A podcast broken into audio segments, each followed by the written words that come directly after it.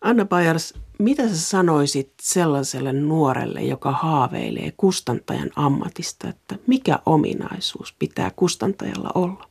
Uteliaisuus, innostus, laskupää. No tietenkin pitää ymmärtää kirjallisuutta. Kustannusjohtaja Anna Bayars on yli 20 vuotta miettinyt työkseen, mitä tarjota lukijoille. Myrskyisen kauden jälkeen hän oli jo jättämässä kustannusalaa, mutta palasi kuitenkin kirjamaailmaan, sillä kustantajan työ on intohimo ammatti. Kun joutuu tilanteeseen, jossa muutos on välttämätön, niin se tekee kipeää. Ja minun kohdallani niin, niin kirjallisuusihminen ei ole hävinnyt mihinkään, vaan kaikki nämä hyvin vaikeat ja, ja kipeätkin asiat, joita nyt ennen kaikkea nyt sitten tässä tapauksessa ovat nämä YT-neuvottelut ja se, että joutuu sanomaan paljon ihmisiä irti talosta, jossa he ovat uskollisesti tehneet töitä joissakin tapauksissa jopa vuosikymmeniä. Totta kai se herättää paljon negatiivisia tuntoja eikä ole millään tavalla miellyttävää tekemistä, mutta jotta VSOYkin voisi vastaisuudessakin toimia, niin tässä tapauksessa oli tämä talous saatava kuntoon. Että näinhän se on, että kustantaminen sana Suomessa on, on sinänsä mielenkiintoinen, koska, koska siinä hyvin eksplisiittisesti tulee tämä kustantaminen esille, että me todellakin olemme ne, jotka pulittamme viulut ja, ja luomme edellytykset kirjallisuudelle.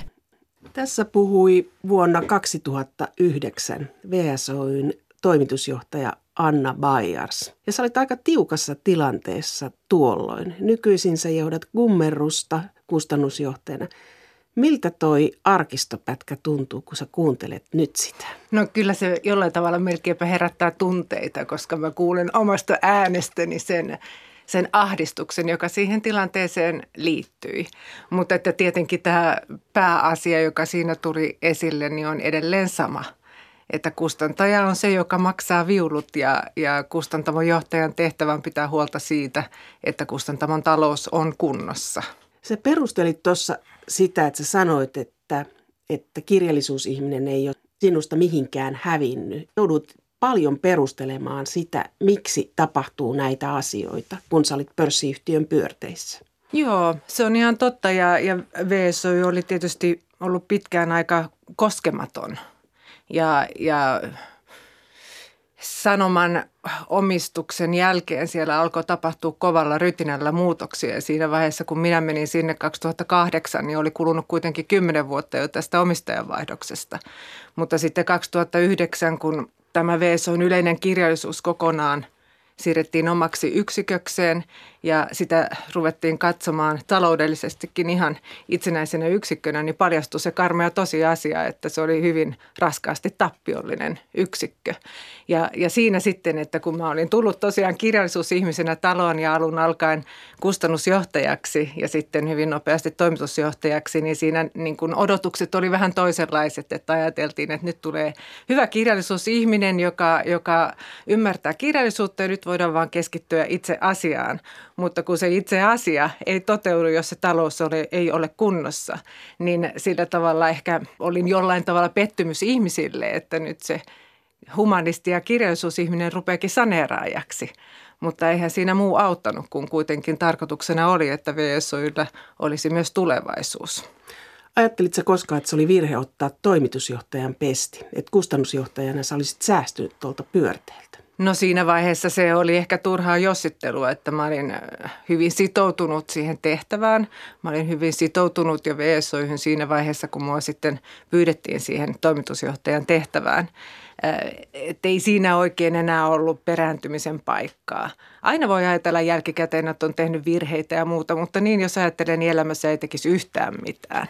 Ja, ja silloin kun siihen tehtävään pyydettiin, niin kyllä mä olin siihen kuitenkin sitten valmis. Että mä näen sen, että nyt täytyy mennä eteenpäin ja viedä nämä isot muutokset, mutta totta kai se niin kuin muutoksen määrä ja, ja niin kuin sen kokonaisuuden karmeus, kyllä se minullekin tuli silloin – yllätyksenä. Et, että, ja mä luulen, että se loppujen lopuksi tuli kaikille vähän yllätyksenä, että kun oikein lähdettiin perkaamaan, että mitä, mitä on tapahtunut ja mitä tapahtuu ja mitä tapahtui, kun sieltä irrotettiin kaikki nämä yksiköt, jotka myös, myös toi sitä rahavirtaa, niin eihän se ollut sitten mukavaa ollenkaan.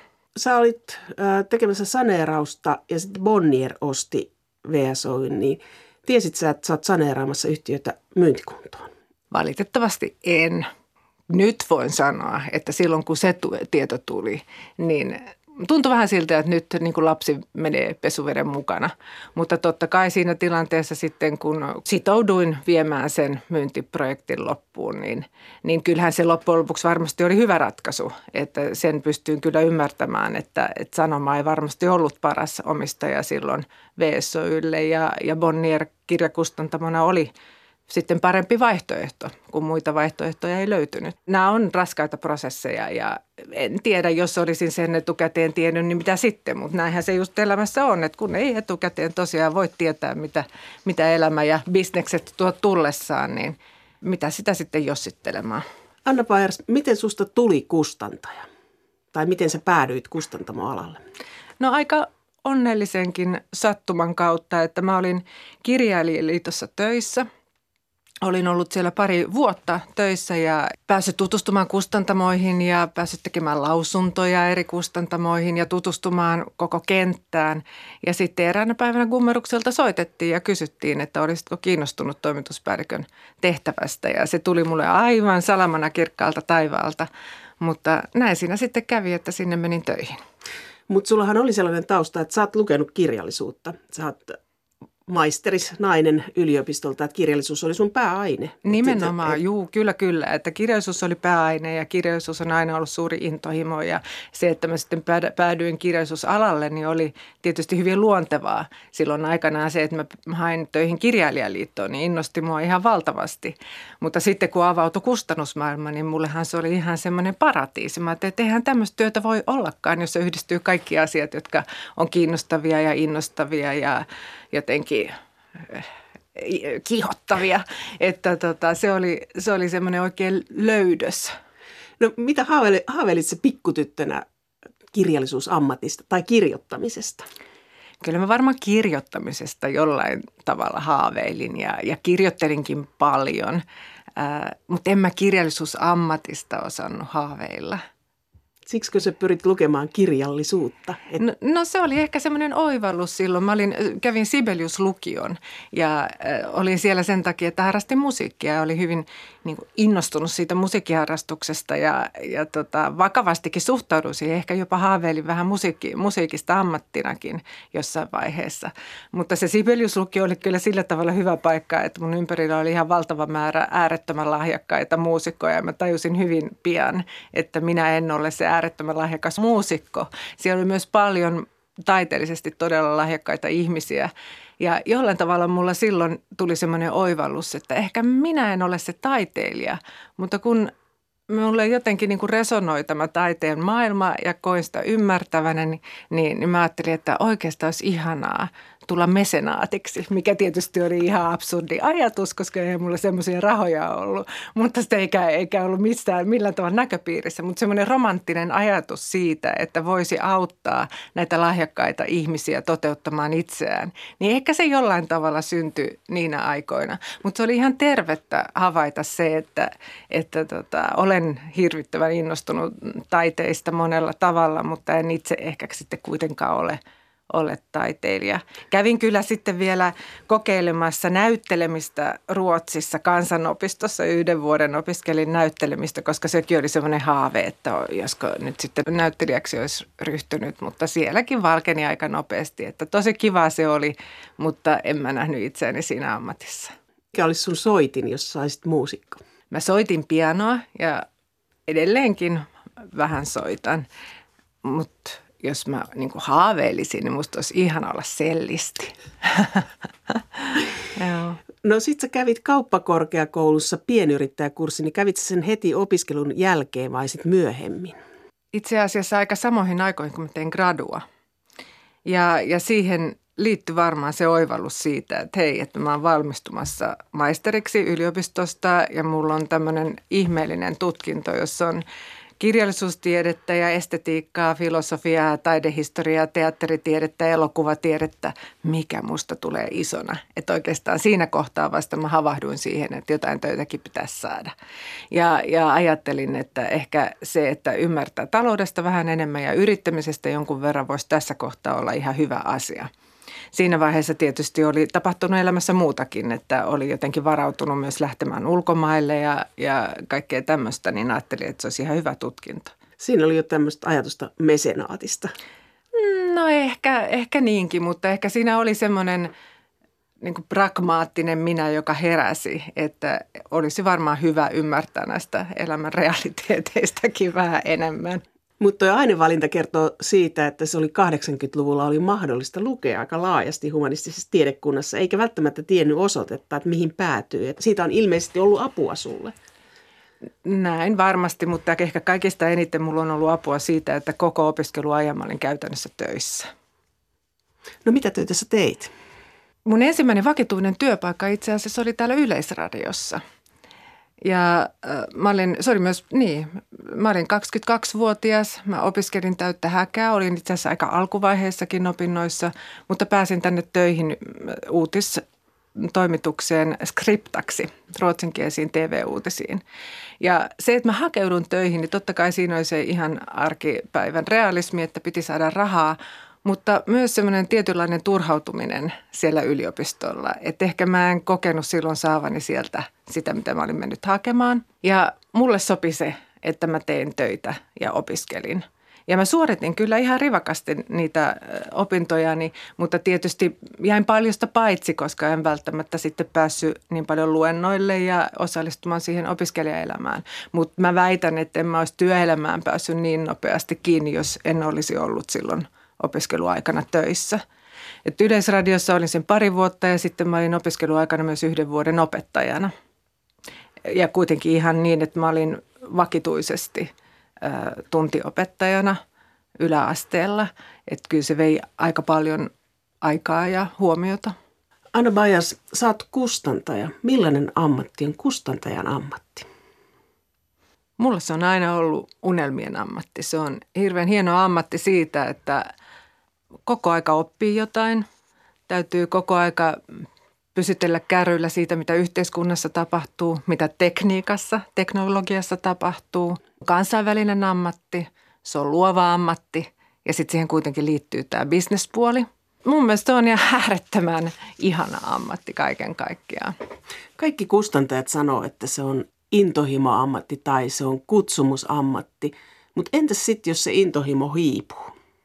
No varmaan sitten samalla tavalla kuin missä tahansa muussakin ammatissa. Että jos intohimo hiipuu, niin ehkä sitten on aika miettiä, että pitäisikö tehdä jotain muuta. Mutta ehkä kustantaminen on siitä erikoinen ala, että siellä on vaikea ehkä menettää sitä intohimoa just sen takia, että ne asiat, joiden äärellä ollaan, on niin monenlaisia ja niin todellisia. Se tekeminen on lähtökohtaisesti ihmisten kanssa tekemistä ja ihmisyyden äärellä olemista koko ajan. Oletko mm. koskaan laskenut, paljonko sä luet vuodessa tekstejä? En mä ole sitä laskenut. En mä ole sitä laskenut ja, ja tota, nykyään varmaan luen paljon vähemmän kuin silloin, kun tein sitä varsinaista toimitustyötä. Toki luen, toki luen edelleenkin paljon, mutta en ole koskaan laskenut. Paljonhan tässä työssä on semmoista keskeneräistä lukemista. Että sä katsot alkuun, että niin, vetääkö tämä ja sitten onko tästä mihinkään ja sä luet Joo. keskeneräistä tekstiä. Paljonko esimerkiksi jollakin kummerokselle tulee käsikirjoituksia vuodessa? Kotimaisia käsikirjoituksia tulee semmoinen tuhat vuosittain, joista sitten semmoinen promille päätyy kustannettavaksi. No, kyllähän me julkaistaan pari, kolme, joskus neljäkin esikoisteosta vuodessa. Mutta tarjonta on paljon. Sitten se valtava määrä, mikä maailmalta tulee, niin siinä puhutaan sitten jo semmoisista määristä, että että siinä ei ole tavallaan mitään tolkkua. Puhutaan tuhansista ja tuhansista, mutta totta kai me filteröidään sitä niin paljon, että ne, mitkä päätyy sitten meidän pöydälle lopulta katsottaviksi, niin siinä on sitten jo ihan semmoinen käsiteltävä määrä. Tuhat tulee, promille julkaistaan ja sittenhän ne monet käsikirjoitukset kiertää kustantamosta toiseen. Niin lukemisharrastus on hiipunut, mutta onko intohimo kirjoittamiseen lisääntynyt vai vähentynyt? Että tuleeko käsikirjoituksia enemmän kuin aikaisemmin? Mun mielestä on pysynyt aika samana tämä määrä vuosia ja musta on todella ilahduttavaa, että mehän saadaan paljon juuri nuorten ihmisten kirjoittamia käsikirjoituksia, jotka on usein, tai sieltä löytyy ihan erinomaisia käsikirjoituksia. Ihmiset kirjoittaa paljon. Kirjoittaako enemmän kuin enemmän? No siitä ihan varmaa. Et tietenkin teknologia on tehnyt sen, että on ehkä helpompi niin kuin kirjoitella ja lähettää, lähettää kesäkirjoituksia luettavaksi, mutta kyllä mä sanoisin, että on aika lailla loppujen lopuksi yllättävänkin samoissa pysynyt tämä määrä pitkän aikaa.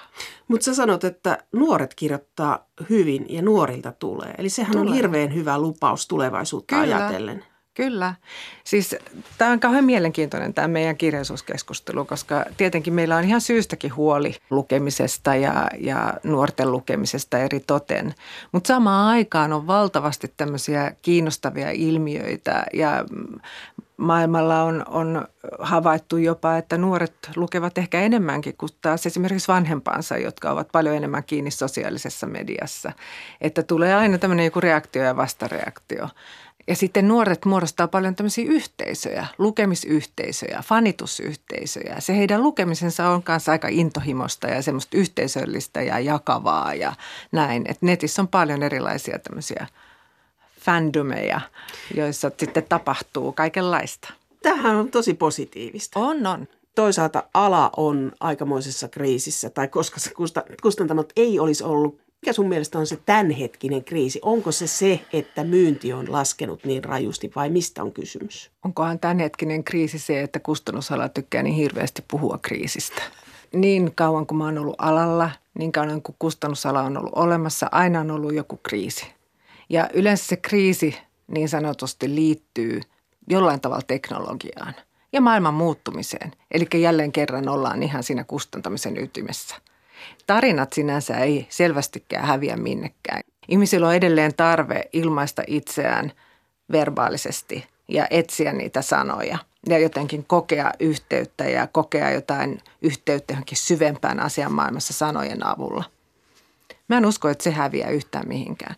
Mutta totta kai digitalisaatio, globalisaatio, kaikki nämä tekniset asiat muuttaa vaan tätä meidän tekemisen tapaa. Ja se on maailman meno.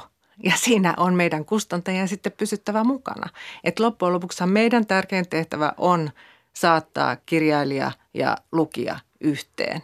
Ja se tapahtuu siinä välimaastossa. Se tapahtuu siellä markkinoinnin, myynnin, paketoinnin, visualisoinnin ja ennen kaikkea sen kirjailijan tukemisen avulla. Et me tehdään mahdolliseksi, että se kohtaaminen tapahtuu. Ja tässä on tietenkin tapahtunut valtava muutos ihan munkin työaikana, kun ajattelee sitä, että vielä Mä luulen, että, että Suomessakin 80-luvullakin vielä nähtiin kustantaminen aika paljon semmoisena tuottamisena. Että se kirja vietiin painoon, se vietiin kirjapainoon ja sitten sieltä syntyi se kirja. Mutta kustantaminenhan on ihan hirveän paljon muuta. Se on sitä editoimista ja juuri sen miettimistä, että miten kohtaavat kirjailija ja lukija, miten he löytävät toisensa. Anna Bayer sanoi tässä, että miten kirjailija ja lukija löytää toisensa, niin jos ajattelee sitä teidän tekstipinoa, että siellä on tuhat käsikirjoitusta, niin etsittekö te vielä kirjailijoita jostain muualta kuin siitä teidän käsikirjoituspinosta? Haetteko te samalla tavalla kuin esimerkiksi elokuvamaailma hakee tähtiä, niin haetteko te jostain kirjallisuuspiireistä tai yliopistolta tai harrastajapiireistä kirjoittajia? Ehkä nykyään vielä enemmän blogeista ja juuri tuolta verkkomaailmasta ja erilaisista teksteistä, mitä ihmiset tuottavat erilaisiin foorumeihin. Että kyllä toki kirjailijoita etsitään muutenkin. No miten sitten ulkomaan oikeudet? Siitä aina kerrotaan sellaisia legendaarisia juttuja, kuinka oikeuksista käydään kauppaa. Millaista se on? Se on jännittävää, koska silloin erityisesti kun itse ihastuu tai meidän tiimi ihastuu johonkin kirjaan, niin kyllä siellä alkaa aika monen roihu, roihu palaa ja, ja tulee hirvittävä hinku saada se kirja meidän taloon ja päästä, sitä, päästä se julkaisemaan – se kilpailu on, on nykyään tosi kovaa ja siinä sitten puhutaan usein rahasta, mutta puhutaan toki paljon muustakin. Puhutaan sitten siitä, että millainen mainekustantajalla on, millainen profiilikustantajalla on, miten se kirjailija reagoi siihen tarjoukseen, mikä siinä sitten hänen puolellaan resonoi – Ehkä kaikista tylsintä on silloin, jos pelkästään raha ratkaisee. Kaikista ihaninta on se, kun ymmärtää, että rahan lisäksi tässä on ratkaissut sitten joku muu. Eli se meidän tekemisen palo ja meidän tapa tehdä ja meidän osaaminen ja meidän lupaus. Eli jos on sellainen tilanne, että jossain vaikka Frankfurtin messuilla käydään huutokauppaa jostakin. Eikö se siellä tapahdu yleensä? Tai messuilla? Että no ruvetaan... messuilla, to, messut ehkä niin kuin vauhdittaa sitä mm, rytmiä, mutta kyllä nykyään näitä huutokauppoja tulee ihan pitkin vuotta. Mutta toki ennen näitä tärkeimpiä messuja, Frankfurtin ja Lontoon kirjamessuja, niin se tahti tiivistyy ja alkaa tulla öiseen aikaan todella kuumia käsikirjoituksia, jotka pitäisi pystyä lukemaan per heti ja mahdollisesti tekemään tarjouskin per heti, jos halutaan olla mukana kilpailussa. Mutta sehän on kaupan tekoa. Se on nimenomaan kaupan tekoa. Me ollaan kuitenkin aika pieni maa, että meillä on edelleen, siis meillä on paljon kilpailua ja hyvinkin, hyvinkin raivokastakin kilpailua välillä näistä oikeuksista, mutta samaan aikaan monet tämmöiset niin sanotusti kuumat kirjat jää ostamatta silloin, kun ne muualle myydään kovalla rahalla. Eli kyllä siellä myös on paljon ihan loistavia teoksia, joita sitten voi ostaa näiden huutokauppojen ulkopuolellakin ja niiden jälkeen ja sen jälkeen, kun on ehtinyt vähän katsoa, että mitä sille kirjalle todellisuudessa sitten maailmalla tapahtuu. Et ehkä ihan hyvä ymmärtää, että usein nämä huutokaupat se tapahtuu siinä vaiheessa, kun kirjaa ei ole julkaistu vielä millään kielellä. Et jos on erityisen kiinnostava käsikirjoitus, niin sitä lähdetään kauppaamaan maailmalle ennen kuin se on olemassa missään, ennen kuin se on välttämättä edes valmis. Eli kyllä siinä kustantajan täytyy olla valmis ottamaan aikamoinen riski. No millaisista rahoista suunnilleen puhutaan, kun bestsellereitä huudetaan huutokaupassa? Mikä se variaatio on? No sanotaan, että Suomessa se variaatio on tuhansista sato, sataan tuhanteen saattaa olla. Siinähän tulee aika rajusti mm. takkiin, jos ei se myy kuin sen Kyllä. 500 kappaletta. Joo. No ehkä siis aika harvinaista se on, että kymmeniä tuhansia maksetaan, mutta joissakin tapauksissa semmoistakin on nähty. Mutta meillä on pieni markkina ja kyllä se maailmalla ymmärretään, mutta joissakin tapauksissa täytyy maksaa sitten paljon muustakin kuin siitä kirjasta, jos on esimerkiksi joku ihan erityisen nimekäs tekijä. Tässä sä sanoit, että voi olla muukin syy kuin raha. Että voiko olla niin, että joku kirjailija haluaa juuri teille, että vaikka se rahamäärä olisi pienempi kuin naapurikustantamus, mutta se haluaa juuri teidän kanssa tehdä töitä? Onneksi näinkin käy ja sehän tuntuu hirveän mukavalta. Näinkin on nähty, mutta et kyllähän niin kuin rehellisyyden nimissä niin, niin agentithan näitä kirjaoikeuksia nykyään kauppaa ja heidän tehtäväkseen hän on annettu tehdä sille kirjailijalle mahdollisimman hyvä tili. Eli totta kai he pyrkivät neuvottelemaan aina kaikista parhaan diilin, mutta niin kuin sanottu, niin kyllä siihen diiliin sitten vaikuttaa muutkin asiat kuin se raha. Eli se, että löydetään oikea koti kirjailijalle. Ja tästä syystä kun meillä usein puhutaan siitä, että bestsellerit tulee viiveellä, niin se on suomalaisen kustantajan taloudellista järkevyyttä, että katsotaan mitä sille tapahtuu ja sen jälkeen voidaan mm. hankkia se. Aika harvat semmoiset todella isot jutut nykyään tulee Suomeen viiveellä. No mutta julkaistaanko Suomessa liikaa kirjoja? Onko se nimikkeiden määrä näin pieneen maahan liian suuri? Me luetaan ihan tämmöinen kansainvälinen aihe tänä päivänä. Juuri eilen tapasin joukon Helsingissä vierailevia kansainvälisiä kustantajia ja ihan järjestään kaikkien kanssa pohdittiin nimikkeiden määrää, joka on tällä hetkellä ihan valtava maailmassa. Ja kyllä jokainen kustantaja varmaan miettii sitä, että, että onko järkevää julkaista niin paljon titteleitä kuin julkaisee. Kyllä voi väittää, että, että me julkaistaan liikaa kirjoja. Sä aloitit kummeruksessa, sit sä vaihdoit pörssiyhtiöön. Sä lähdit pe- perheyrityksestä pörssiyhtiöön, niin millainen se ero oli, kun sä siirryit?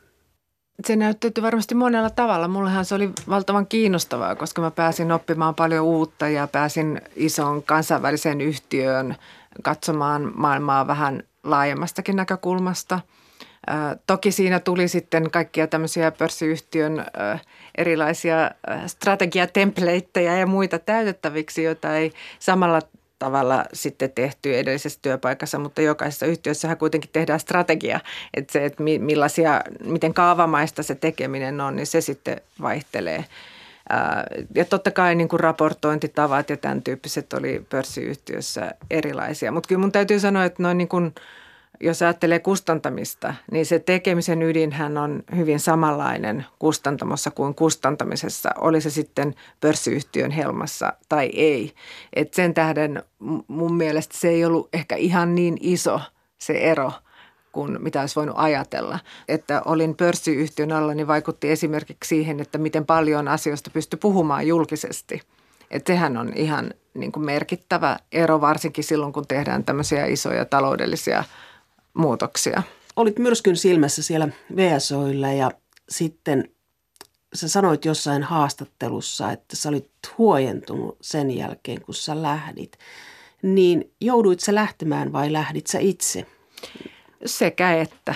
Että kyllä siinä vaiheessa, kun se selvisi, että nyt lähdetään myymään yhtiötä ja äh, alkoi valjeta nämä ostajan kuviot, niin kyllä mä ymmärsin hyvin pian, että ei ole järkevää, että mä jatkan. Enkä oikeastaan halunnutkaan sitten jatkaa, mutta samaan aikaan niin ei myöskään uuden omistajan kannalta ollut järkevää niin kuin mua pitää siinä tilanteessa, koska hehän tietenkin halusivat siihen uuden lähdön.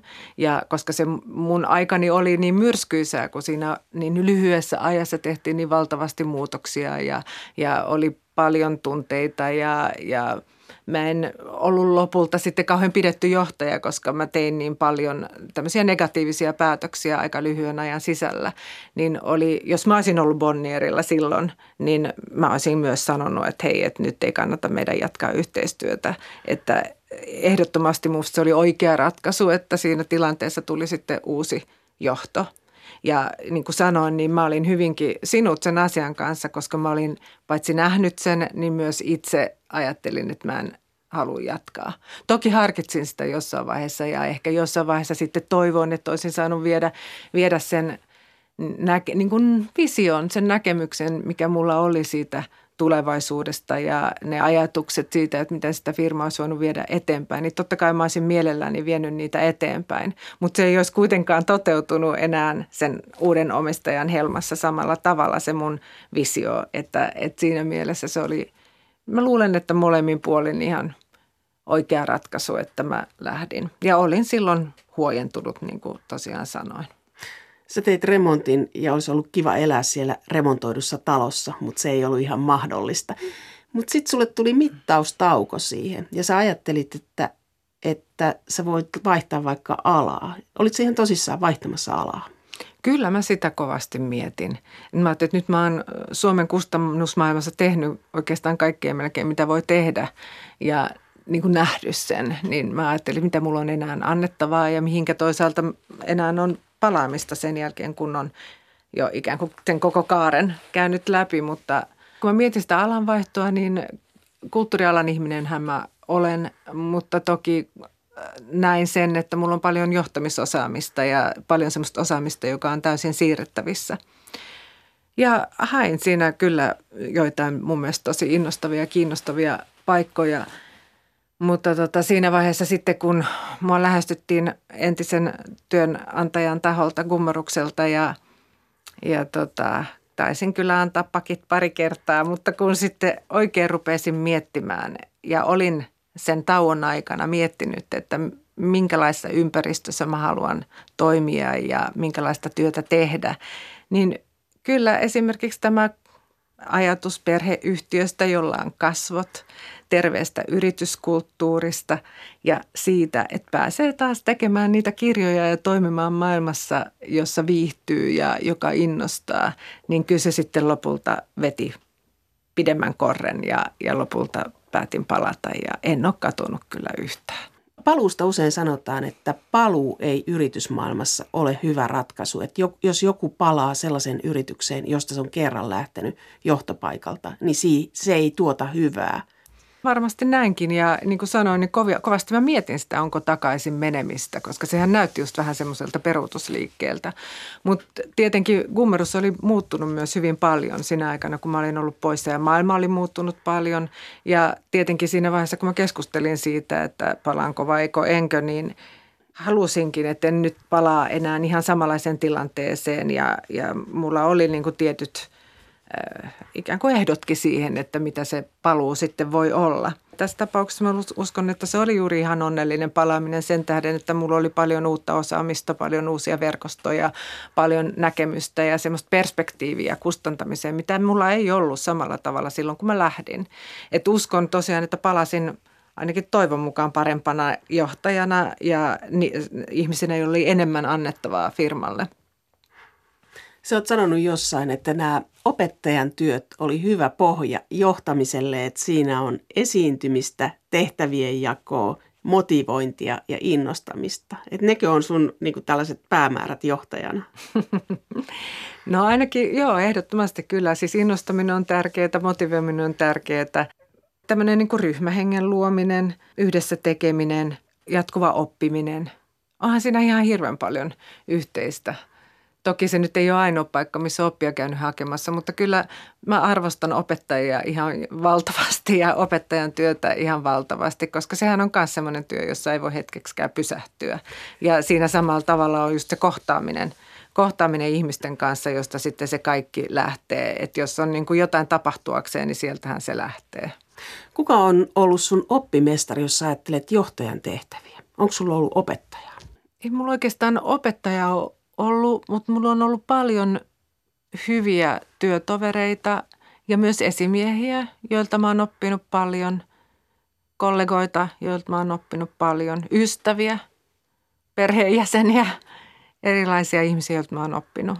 Kustantamon johtaminen on siinä mielessä oikeastaan erikoinen toimiala, että siellä on ne ihmiset, jotka on siinä kustantamossa sisällä. Ja sitten siellä on se kirjailijamaailma, joka on kaikkein tärkein onko tämä tänä päivänä kirjailijan ja kustantajan suhde muuttunut jotenkin? Käytetäänkö julkisuutta siinä suhteessa enemmän? Saat, sulla on esimerkkiä tästä, että kirjailijat tekee kirjelmän, joka menee julkisuuteen ja sen perusteella sun työtä arvioidaan se, että miten julkisuutta käytetään nykyään ja miten sosiaalinen media ja kaikki on tehnyt mahdolliseksi sen, että asioita käsitellään julkisesti, niin siinä on varmaan paljon hyvää myös. Että mä uskon, että kiitos sosiaalisen median esimerkiksi ymmärrys kustantamoiden työstä – ja sen yhteistyön eri muodoista on lisääntynyt ihan valtavasti. Ja ymmärrys ihan semmoista realiteeteista, joissa kustantajat esimerkiksi toimii, on tosi paljon lisääntynyt ihan vaikka viimeisen kymmenen vuoden aikana. Ja kiitos julkisuuden. Mutta, mutta siis se on sitten toinen asia, että mä olen sitä mieltä, että julkisuudessa ei sitten pidä käsitellä semmoisia konflikteja tai kahdenvälisiä asioita tai muita, että nehän pitää ratkaista sitten ihmisten välillä – kustantaja ja kirjailijan suhde, se on semmoinen tango, tanssi, että siinä, siinä lähdetään kutsumaan tanssiin ja, ja tunnustellaan ja etsitään yhteistä rytmiä ja välillä haastetaan ja välillä peräännytään ja välillä mennään kohti. Ja tärkeintä on sitten löytää se yhteisymmärrys. Se on niin kuin, it takes two to tango. Näin se on. Ja, ja tota, se on musta ihan olennainen asia, että se on alustasti jotenkin varmalla ja selkeällä ja avoimella pohjalla se yhteistyö. Siinä tietenkin kustannustoimittajalla on ihan valtavan tärkeä rooli, koska se kirjailijan ja kustantamon suhde monella tavalla kilpistyy siihen kirjailijan ja kustannustoimittajan hyvin intiimin ja läheiseen yhteistyöhön. Mutta ihan yhtä tärkeää ovat ne ihmiset siinä ympärillä, että se ei sitten vaan jää sen yhden korren varaan se kirjailijan ja kustantamon suhde, vaan että siellä on sitten kaikki nämä muutkin ihmiset, jotka ihan yhtä intohimoisesti tekee sen kirjan eteen töitä. Ja mä luulen, että tämä on aika olennaista, että se kustantamo on muutakin kuin vain esimerkiksi yksi ihminen sille kirjailijalle. Nykyään tuntuu, että helpommin vaihdetaan kustantajaa. Kilpailuttavatko kirjailijat kustantajaa? Meillä on Suomessa edelleen se tilanne, että meillä ei ole tämmöistä agenttijärjestelmää, eli kirjailijat lähestyy kustantamoita itse, koska me ollaan niin pieni maa. Ja se on ollut meillä ihan hyvä ja toimiva systeemi.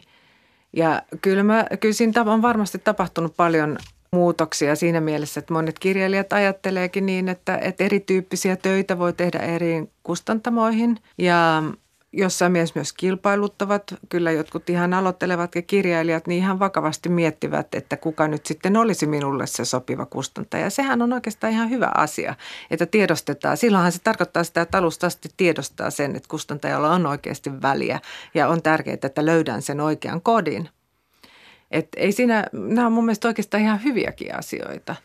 Ja, ja sitten se, että, että sitten se on toinen asia, miten me kustantajat kilpaillaan niistä kirjailijoista ja, ja miten sitten tapahtuuko siellä sitten tämmöistä niin kuin ryöstöviljelyä tai muuta, niin se on sitten toinen asia. Tapahtuuko siellä ryöstöviljelyä? Sehän ei ole, siis niin kuin sanotaan, it takes two to tango, että, että sehän on aina kahden kauppa sitten, jos, jos kirjailija siirtyy jonnekin, että jotain, joko, jotain siinä on takana, että joko siinä on tyytymättömyyttä nykyiseen kustantamoon, tai sitten näkee, että toinen kustantamo pystyisi sitten tarjoamaan jotakin vieläkin enemmän, tai sitten vaan saa kerta kaikkiaan niin hyvän tarjouksen, että ei pysty vastustamaan. Mutta kyllähän siinäkin sitten varmaan just punnitaan se, se kirjailijan ja kustantajan suhde ja, ja minkälaisella pohjalla se on, että minkälaisia näkymiä se yhteistyö pitkän päälle tarjoaa. Kirjan tekeminen on kahden kauppa silloin, kun sitä tehdään, mutta sitten sen jälkeen, kun se ilmestyy, niin siihen tulee kolmas pyörä, eli siihen tulee tämä julkisuus. Voiko nykyään olla kirjailija, joka kieltäytyy julkisuudesta? Kyllä voi. Miten sellaiselle kirjailijalle käy myynnin suhteen? Onhan meillä Suomessa tietysti tämmöisiä äh, kärkiesimerkkejä, niin kuin Ilkka Remes, joka, joka aikanaan lähti tekemään uransa ja päätti, että ei – ei mene julkisuuteen. Sitten me on tietysti jonkun verran raottanut sitä salaperäisyyden verhoa, mutta kuitenkin pääasiassa silloin alkutaipaleilla pysy pois julkisuudesta ja onnistui silti luomaan uran. Kaikki me ollaan nähty, että tämmöinen maksettu markkinointi ei välttämättä tuota tuloksia, vaan se on tämä niin sanottu ansaittu markkinointi, joka sitten tavoittaa lukijat. Eli, eli se, että jos kirjailija jaksaa pistää itsensä likoon ja antaa niitä haastatteluja ja olla näkyvillä, niin sitä kautta sitten lukijat löytää ja kiinnostuu sitä kirjasta. Anna Bayers, kun teille tulee hyvä käsikirjoitus, kotimainen kirjailija, esikoiskirjailija, niin ryhdyttekö te brändäämään tätä kirjailijaa? Ei me ryhdytä brändäämään sitä kirjailijaa. Siinä lähdetään yhdessä miettimään, että miten tämä kirja julkaistaan ja minkälaisia ajatuksia kirjailijalla itsellään on. Määritellään myös niitä rajoja, että onko tämä kirjailija ihmisenä sellainen, joka haluaa esimerkiksi lähteä luomaan brändiä. Nykyään monet nuoret kirjailijat haluaa. He ovat hyvin tietoisia siitä, että, että brändäämisellä on merkitystä. Mutta mitä se brändääminen sitten on, että, että sehän on jotenkin sanana silloin ehkä vähän huono kaiku. Että kyllähän meillä on kautta aikojen ollut kirjailijoita, joilla on niin todella kova maine ja, ja hyvin selkeä tämmöinen julkinen kuva ja hyvinkin vahva julkinen kuva, jota tänä päivänä varmasti kutsuttaisiin kirjailijabrändiksi. Mutta, mutta ehkä siitä brändäämisestä tuli sitten jossain vaiheessa tämmöinen vähän kirosana – Kustannusjohtaja Anna Bayers, kirjailijoiden suhde siis julkisuus, julkisuuteen on muuttunut sillä tavalla, että nuoret tietää, mitä ne haluaa. Eli asettaako tämä kustantajalle enemmän vaatimuksia, että kustantajan on tehtävä enemmän töitä tämän julkisuuden eteen? Sehän on kustantajan työtä. Kustantajan työtä on kaiken keinoin miettiä, että miten se kyseinen teos löytäisi lukijansa. Ja silloin tänä päivänä tietenkin julkisuus on siihen – tosi tärkeä apuneuvo. Et kyllä mä sanoisin, että tämä on ihan sitä ydintä. Kustantamot on julkisuudessa aika paljon. Jos ajattelee toimialaa, kustantamon osastopäällikön siirtyminen kustantamosta toiseen päätyy lehtien palstalle. Sitten meillä on miljardiyrityksiä, että, että se ala kiinnostaa, että se on jostain syystä semmoinen toimiala, joka kiinnostaa julkisuutta. Onko se hyvä vai huono asia? Ehkä se on ihan hyvä asia se kertoo siitä, että kirjallisuudella on merkitystä. Että se, se nähdään semmoisena maailmana, jolla on niin kuin väliä. Välillä toki onhan se ihan suhteetonta, niin kuin sanoit, niin, niin se on aika kummallistakin, että tämmöiset siirtymät niin paljon kiinnostaa, mutta en mä sitten tiedä, kuinka paljon ne kiinnostaa suurta yleisöä vai onko se niin kuin pienen kuplan – pienen kuplan uutisointia sitten kuitenkin. Et media- ja kustannusmaailma on sitä sama, samaa laatikkoa, että siellä jonkun siirtyminen paikasta toiseen on, on uutisaihe. Niin, se voi olla, että meillä on semmoinen pieni näkökulma harha siinä. Onhan se ihan totta, että, että silloin varsinkin kun näitä isoja muutoksia kustantamoissa silloin 2008-10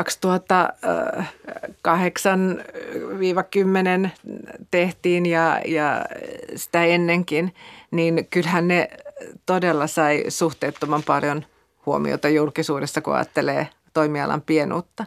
Mutta varmaan siinä on just se, että siinä kosketaan johonkin pyhään. Ja, ja, ja se pyhä on ehkä se, että, että taide ja raha, ne ei niin kuin ihan seurustele ihmisten mielissä. Ja, ja siinä sitten, kun tuntuu siltä, että nyt tästä joku iso paha kapitalisti niin kuin hyökkää pyhän taiteen kimppuun, niin se herättää jotenkin tunteita. Sitten nähdään, että tässä tapahtuu jotain suurta vääryyttä. Että, että mä luulen, että siinä on tämmöinen, ristiriita, että, että taiteesta ja rahasta on aina ollut vaikea puhua yhdessä. Eli sä et kustantajana saa sanoa sellaista lausetta, että tämän toimialan pitää olla kannattavaa. Saan. Tietenkin mun pitää. Ei mulle ole mitään ongelmaa sanoa sitä. Siis nähän, Ei, mutta julkisuudessa, että jos ajattelet rahan ja taiteen Joo. liittoa, niin se, se on niin vähän tällaista epäpyhää puhua rahasta ja mm, puhua mä, taiteesta. Jotenkin, en mä tiedä, ehkä tässäkin on tapahtunut jo muutos, mutta jotenkin mä, jos mä nyt mietin vaikka juuri niitä aikoja silloin, kun itse vetin saneerausta Veesoilla, niin kyllähän, kyllähän se suhtautuminen oli valtavan tunteellista. Ja jollain tavalla siihen liittyy myös se, että ei ollut tarvinnut. Kustantaminen työntekijöidenkään ei ollut tarvinnut hirveästi miettiä sitä, että onko meillä rahaa ja onko tämä meidän toiminta kannattavaa. Ja, ja se, että ryhdytään puhumaan kannattavuudesta, niin se niin kuin ei sopinut siihen kulttuuriin. Sä oot nähnyt kustantajana paljon kirjailijoita. Mikä on ollut mieleenpainuvin kohtaaminen kirjailijan kanssa? Oi, niitä on ollut todella monta. Oi, toi on kamala vaikea kysymys. No jostakin kirjailijoista on tullut ystäviä vuosien varrella ja ehkä silloin nuorempana varsinkin ne ensikohtaamiset joidenkin kirjailijoiden kanssa, joihin oli jotenkin erityisesti ihastunut tekstien kautta ja pääsi sitten tutustumaan, niin oli jotenkin valtavan suuria. Ja tulee mieleen vaikka joku Michael Cunningham ja hänen tutustuminen aikanaan New Yorkissa, kun olin juuri hankkinut tunnit. Ja, ja se ei ollut vielä silloin saanut Pulitzer-palkintoa ja, ja istuttiin kahvilla ja meni kaksi viikkoa ja sitten tuli Pulitzer ja hänellekin maailma aukeni ihan toisella tavalla ja sitten hän tuli käymään Suomessa. Taikka sitten Anna Gavalda, jonka kanssa täällä suunniteltiin avantoon menemistä ja kuljettiin tuolla jäillä ja, ja ystävystyttiin. Ja, ja Fred Vargas, joka on ihan mahtava persona, jota sain tavata siellä äh, useammankin kerran sitten hänen lempikahviloissaan Pariisissa ja joka on ihan kirjojensa näköinen ihana anarkisti hahmo. Ja voi niin monta, niin monta, puhumattakaan meidän rakkaista kotimaisista kirjailijoista, joihin on saanut vuosien varrella tutustua. Että, että kyllä tämä on siinä juuri ihana ammatti, että tapaa paljon aivan upeita ihmisiä. Mitä Anna Bayers pidät urallasi parhaimpana onnistumisena? Hienoa on se, että on nähnyt, että jotkut semmoiset omat löydöt, semmoiset kirjailijat, joita on hankkinut, niin ne on jatkanut sitten elämäänsä ja löytänyt paljon lukijoita. Se on niin kuin yhden tason onnistuminen. Kyllä se VSOin valtava rupeama, joka oli, oli semmoinen myräkkä ja, ja julkisuudessakin kovasti käsitelty. Kyllä se mulle sitten lopun kaiken oli onnistuminen, että, että siinä niin kuin lyhyessä ajassa pystyi viemään läpi sen valtavan – muutosprosessi, joka minulle oli tehtäväksi annettu. Ja, ja se oli todella vaikea ja, ja haasteellinen ja hankala ja siinä tapahtui paljon virheitä matkan varrella ja, ja näin, mutta kaiken kaikkiaan kyllä mä niin koin, että se, että siellä mulla oli kuitenkin mahtava tiimi, joka jakso mun kanssa sitä viedä läpi, niin oli se sitten kuitenkin onnistuminen.